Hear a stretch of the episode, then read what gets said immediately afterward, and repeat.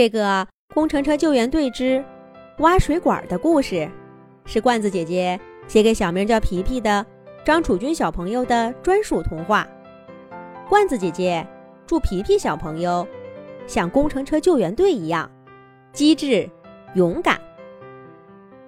你好，是工程车救援队吗？我这里是幸福小区，我们大门口地下的水管爆了，冒出大量的水。需要救援。童话市的一位市民给工程车救援队打来救援电话。片刻功夫，警报声就在工程车救援队总部响起了。工程车救援队集合！卡车队长的声音也在总部上空响起。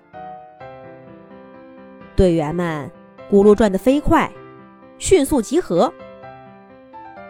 幸福小区门口水管爆了，大量水冒出，急需救援。大家听好了，我点到名字的队员，跟我出发，前去救援。水利抢修车水水到，挖掘机挖挖到，铲车铲铲到，队长。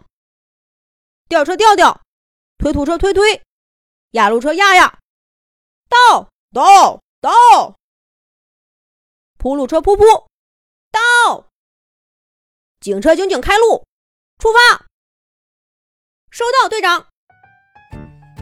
就这样，一支浩浩荡荡的维修车队从工程车救援队总部基地驶出，抢险无人机小飞暂时离队。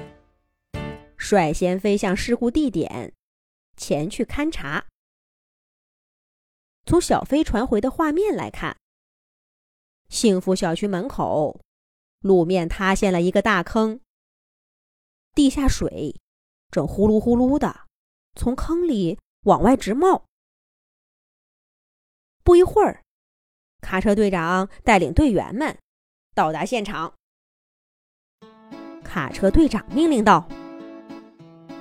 警车警警，在大坑附近拉起警戒线，不许行人入内，保证人员安全。没问题，队长。警车警警回答道：“大家后退，后退，离危险的大坑远一点。”警车警警立刻维持起了附近的秩序。水利抢修车水水，关掉最近的自来水管总闸，然后排空大坑里的积水。是队长，这是我的老本行，保证完成任务。水利抢修车水水，干劲十足。他先找到附近的自来水总闸，把它关闭。大坑里的水立刻停止了冒泡外涌，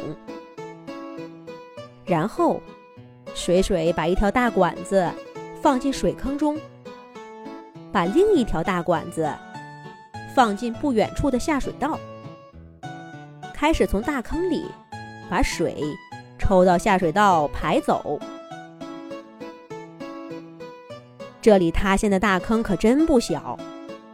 有好几辆小汽车那么大，好几米深。水利抢修车水水排了差不多一个小时，才把这里的水排空。卡车队长让挖掘机挖挖，把表面的泥沙挖开。挖掘机挖挖，小心翼翼的开到大坑边儿，一挖斗，两挖斗，移开了泥沙。爆裂的水管终于出现在大家面前。吊车吊吊说道：“看我吊车吊吊的！”只见吊车吊吊把破碎的管道吊了起来，又把卡车队长卡卡运来的新管道放回了原位。自来水公司的安装人员被吊车吊吊吊到管道那儿，进行了管道密封连接，然后才撤出了大坑。卡车队长卡卡继续命令道：“挖掘机挖挖，铲车铲铲，负责把我运来的土填满这个大坑。”然后，只见卡车队长翻斗向后一倒，一车、两车，总共运来三卡车土，倾倒在地上。挖掘机挖挖和铲车铲铲开始工作了。